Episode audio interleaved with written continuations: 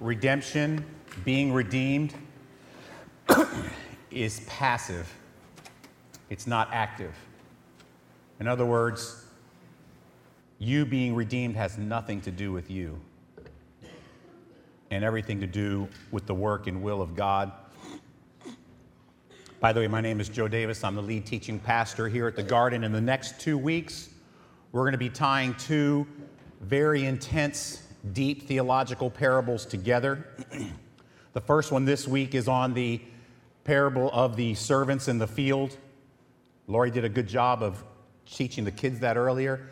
And next week, we're going to be talking about the parable of the marriage feast, which is probably one of the most loaded theologically, one of the most loaded parables that Jesus teaches. There's so much in there, so much so. If you can write this down somewhere or put it in your smartphone as a reminder, I would love for you to each read Matthew twenty-two and Luke fourteen this coming week. It's both of those are the same story, but they give different perspectives on it. And there's so much in there. The reason it's important for you to read it this week, there's so much in there. There is no way that I can teach it to you in twenty-five minutes next week without you reading it first. But I think it's pivotal to the whole concept of what Jesus teaches and how it impacts the way Paul teaches throughout his epistles. Matthew twenty-two and Luke fourteen. And if you want to go to heaven, you will read it this week. So, grace is unfair.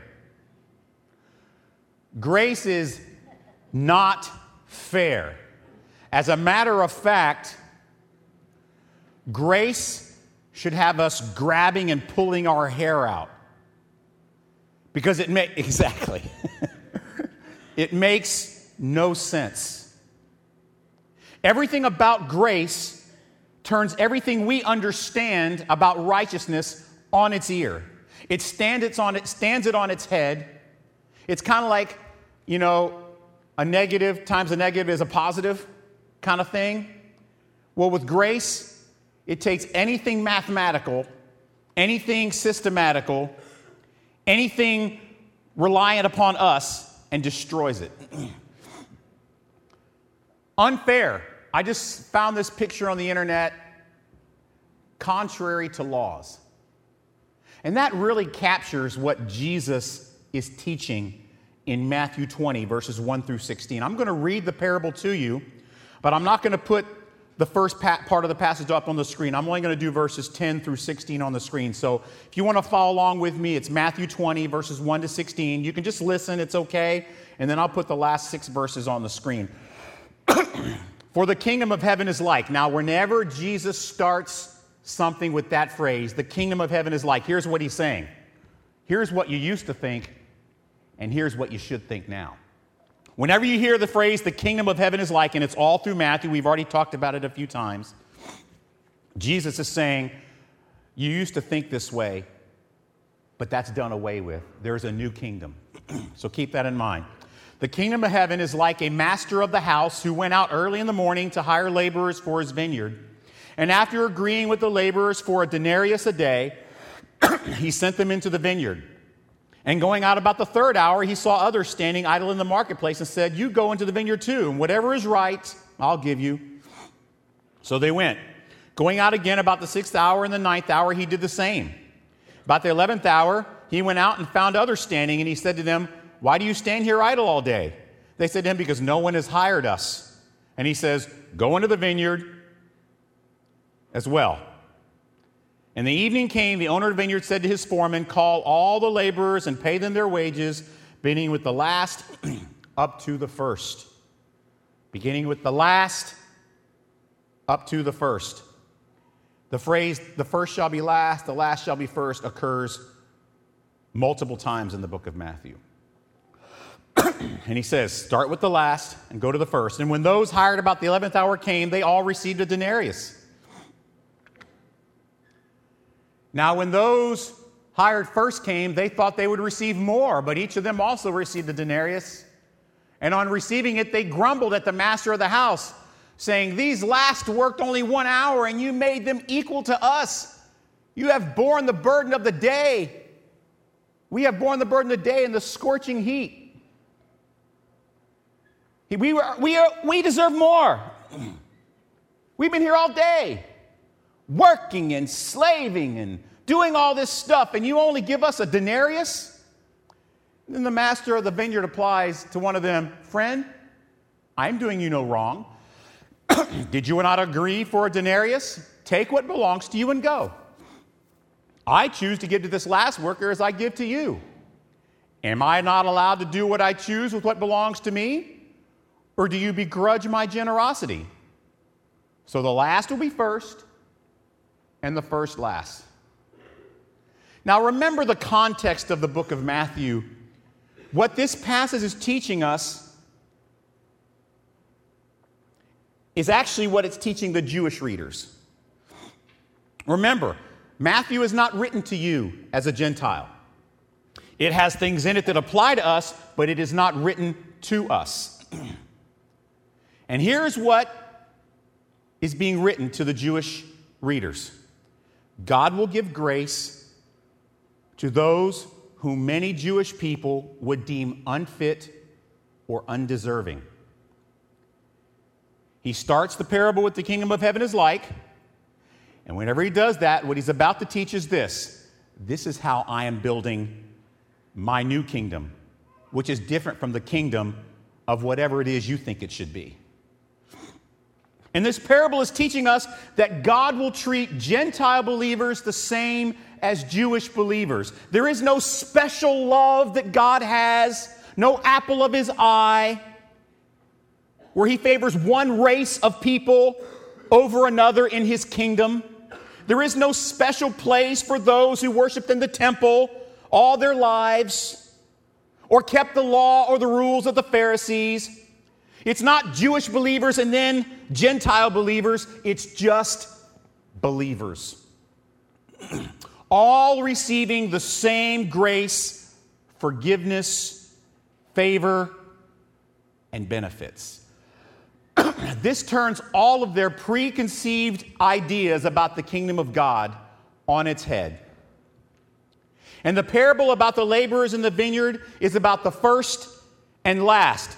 The parable itself displays a reversal of expectations, if you will. He's trying to change the expectations of what the kingdom of heaven is like. The last shall be first, the first shall be last. This is not only a summary of the parable, but in reality, it is a critical aspect, a central theme in New Testament theology. Now, can you imagine if you were a Jewish person hearing this parable? How would it seem to you? The fact that the kingdom is a result of generosity. He says, why would you begrudge my generosity? It's a result of generosity and not wages earned. To a Jewish person, this would first of all seem scandalous.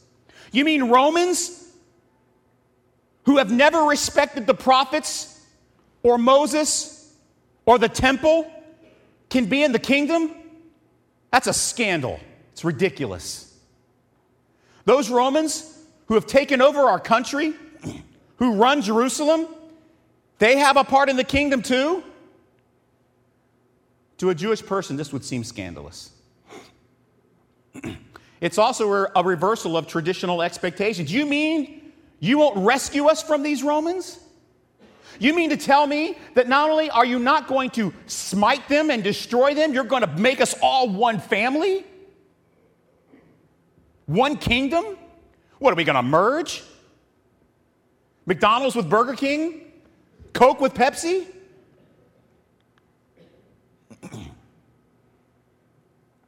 Gators and Seminoles together?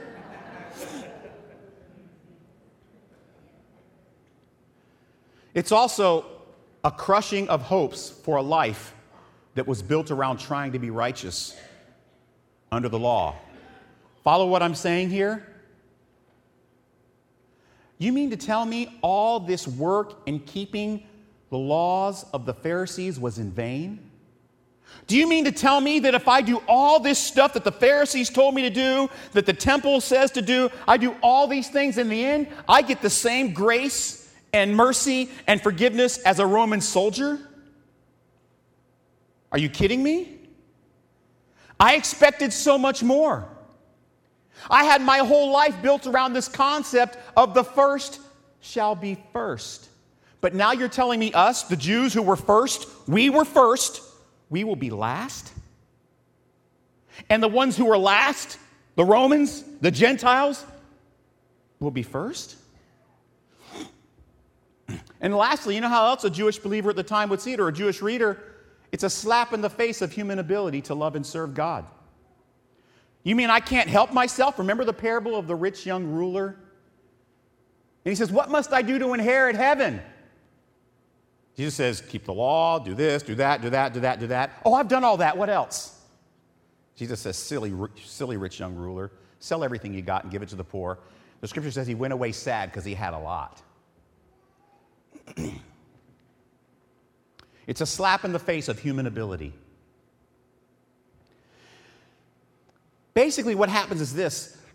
When it comes to motives for personal righteousness and ethnic purity, do you remember how the Jews would have such disdain for the Samaritans? Because they weren't pure Jewish? Do you remember that? When it comes to motivation for personal righteousness or ethnic purity, what Jesus did was turn it all on its ear. The motives could no longer be for righteousness. Your motives for living a righteous life could no longer be for blessing. Your motives for righteousness could no longer be for reward or position in heaven. Remember what the disciples asked Jesus? Who will be first in heaven? Righteousness should no longer be motivated by blessing, reward, or position. Now the motivation for righteousness could be one thing, guys, listen, and one thing only, a love, an appreciation, and a reaction to the generosity the Savior has granted to all members of his kingdom in equal amount, regardless of station, regardless of citizenship, regardless of performance, and regardless of race.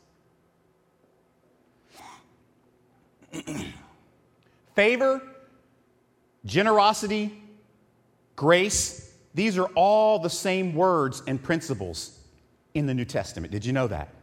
So whenever you see the word favor or generosity or grace as it relates to Heavenly Father dealing with his people, it's all the same concept. Grace means undeserved favor. Favor is always undeserved. So I have some things I want you to look at. I want you to understand that the kingdom of God is not a meritocracy. And here's the problem. A lot of Christians, even though they say they believe in salvation by grace through faith and it's not works, they say that. For some reason, they still develop this system of kingdom meritocracy. What do I mean by meritocracy? That you earn merit by how good you are. Guys, none deserve his favor. Not the guy who started work early in the morning and not the guy who worked the last hour of the day. No one deserves his favor. No one can earn his favor. And you know what else? No one can enhance his favor. You can't deserve it. You can't earn it. And you can't, by some act of your own, make it better for you than someone else. You know what else? This is going to make some of you upset. No one can appeal for his favor. That doesn't seem fair, does it? You mean I can't even ask for favor? Well, no, then it's not favor. Then it's not grace. It's given.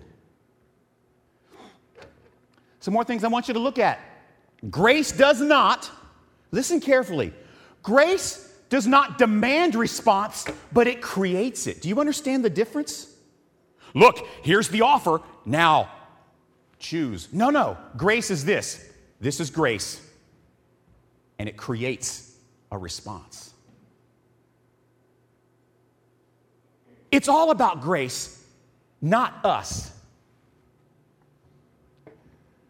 Grace does not require reciprocity. In other words, it doesn't require you to pay it back, but it does motivate it. Do you see the difference? Grace is not saying, oh, look, I've given you grace. Now, if you're going to keep it, this is what you... No. Grace does not demand reciprocity, but it motivates it. When you receive grace and you understand it in the book of James, we did this study on James for months, it teaches us this. If God has really given you grace, the natural result of that will be a desire for you to see it lived out in your life. Grace does not require reciprocity, but it motivates it.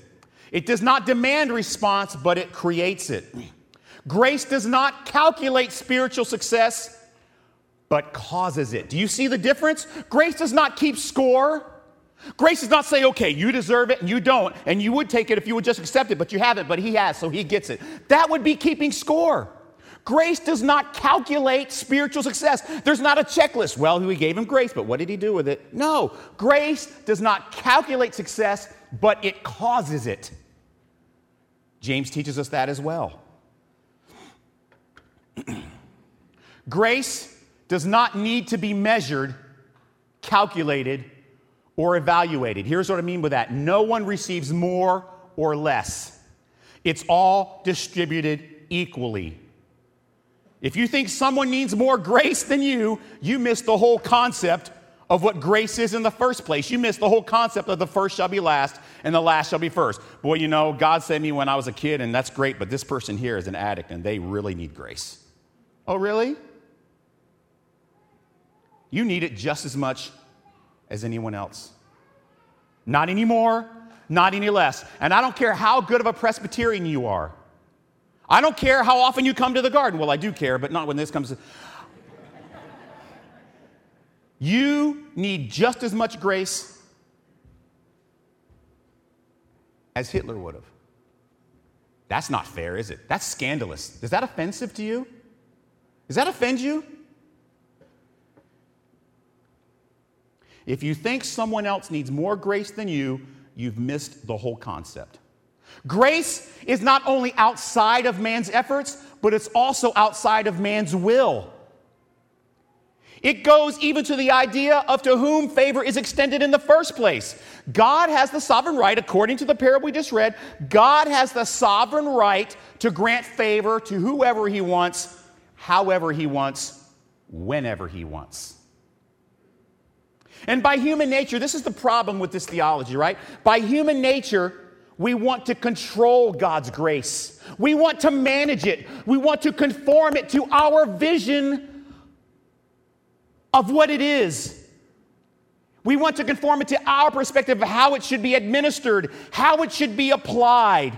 This is why the doctrine of God's sovereignty and salvation grates against our very human nature. The idea that God chooses whom he will have favor instead of man choosing if he will receive God's favor is so demeaning to us personally, not just in our salvation, but in the role that we play in the salvation of others. Does that make sense? It's so demeaning to us to say, wait a second, you're telling me that I don't play a role in God's grace to me or God's grace to others? Well, you can play a role in God's grace to others, but it's only by God's grace that you can play a role in his grace to others. Does that make sense? God gives you grace to be an instrument of grace. For he prepared you for good works beforehand that you should stumble over. Remember that, Ephesians two, eight through ten? For by grace you've been saved through faith. Even that faith is not of yourselves. It's a gift of God. Or else you brag. For he has created us. We are his workmanship created in Christ Jesus for good works that we should stumble over. What shall we say then? Is there injustice or unfairness on God's part? By no means, for he says to Moses, I will have mercy on whom I will have mercy. I will have compassion upon whom I will have compassion. So then it depends not on human will or exertion, but on God who has mercy. It doesn't say God who is the one who holds mercy. But it's been on God who will have mercy, who will get mercy. But who are you, O man, to answer back to God? Will what is molded say to its molder, why have you made me like this? Has the potter no right over the clay to make out of the same lump one vessel for honorable use and another for dishonorable? In other words, doesn't the potter have the right to make one that people use to go to the bathroom and one that people eat on? That's what that means, by the way. honorable and dishonorable.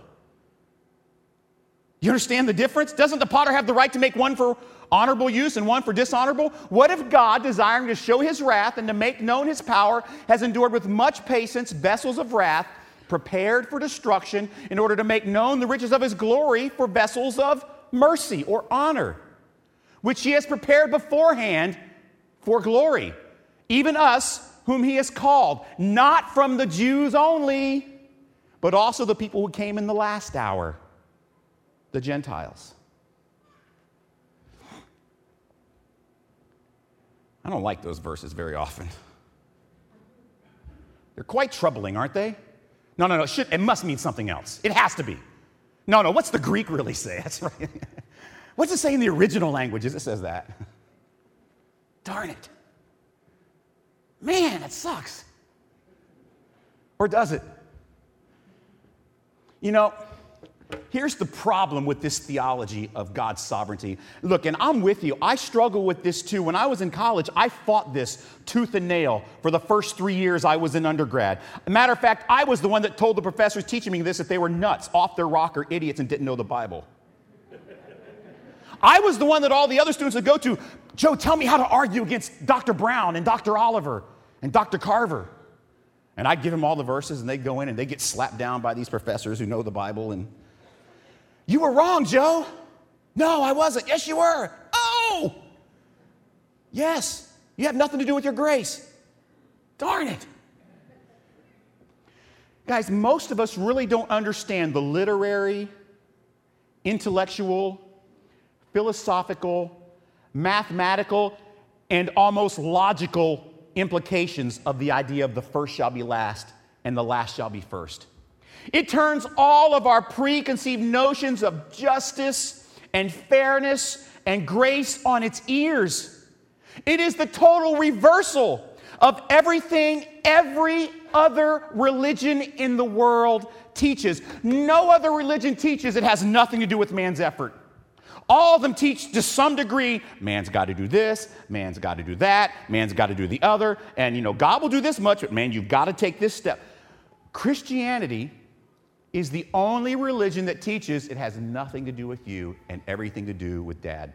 You know what the ultimate test of truth is? I've told you this before. When you hear a theology, ask yourself, yourself this question. Does it give man any credit? If it does, it's a lie. Period. That's the ultimate test. Run it through that prism. If it takes away any shred of God's glory, it's a lie. So with that in mind, I'm trying to figure out the way to, I mean, some of this can be discouraging, but it can also be encouraging, right?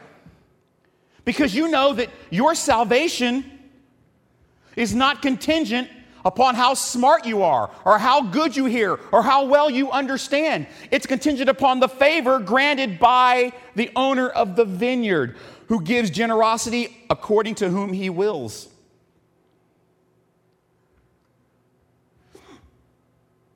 So this is the way I would put it. God's generosity, favor, or grace is not imparted based upon man's decisions, opinions, or efforts. Do you understand that? God's generosity, his favor, and his grace is not imparted based upon man's decisions, opinions, or efforts. But instead, it's dispensed in spite of man's decisions, opinions, and efforts. Isn't that awesome? That God's grace is not contingent upon your decisions, your opinions about grace, even when they're wrong. I love that. Even when we don't understand what grace is really about, it's still given to us. In spite of our decisions, in spite of our opinions, in spite of our efforts, God's sovereign power cuts through all the crap. It cuts through all the garbage. It cuts through the false teaching, and it says, I'm giving you undeserved favor, in spite of how hard you've tried to work for it.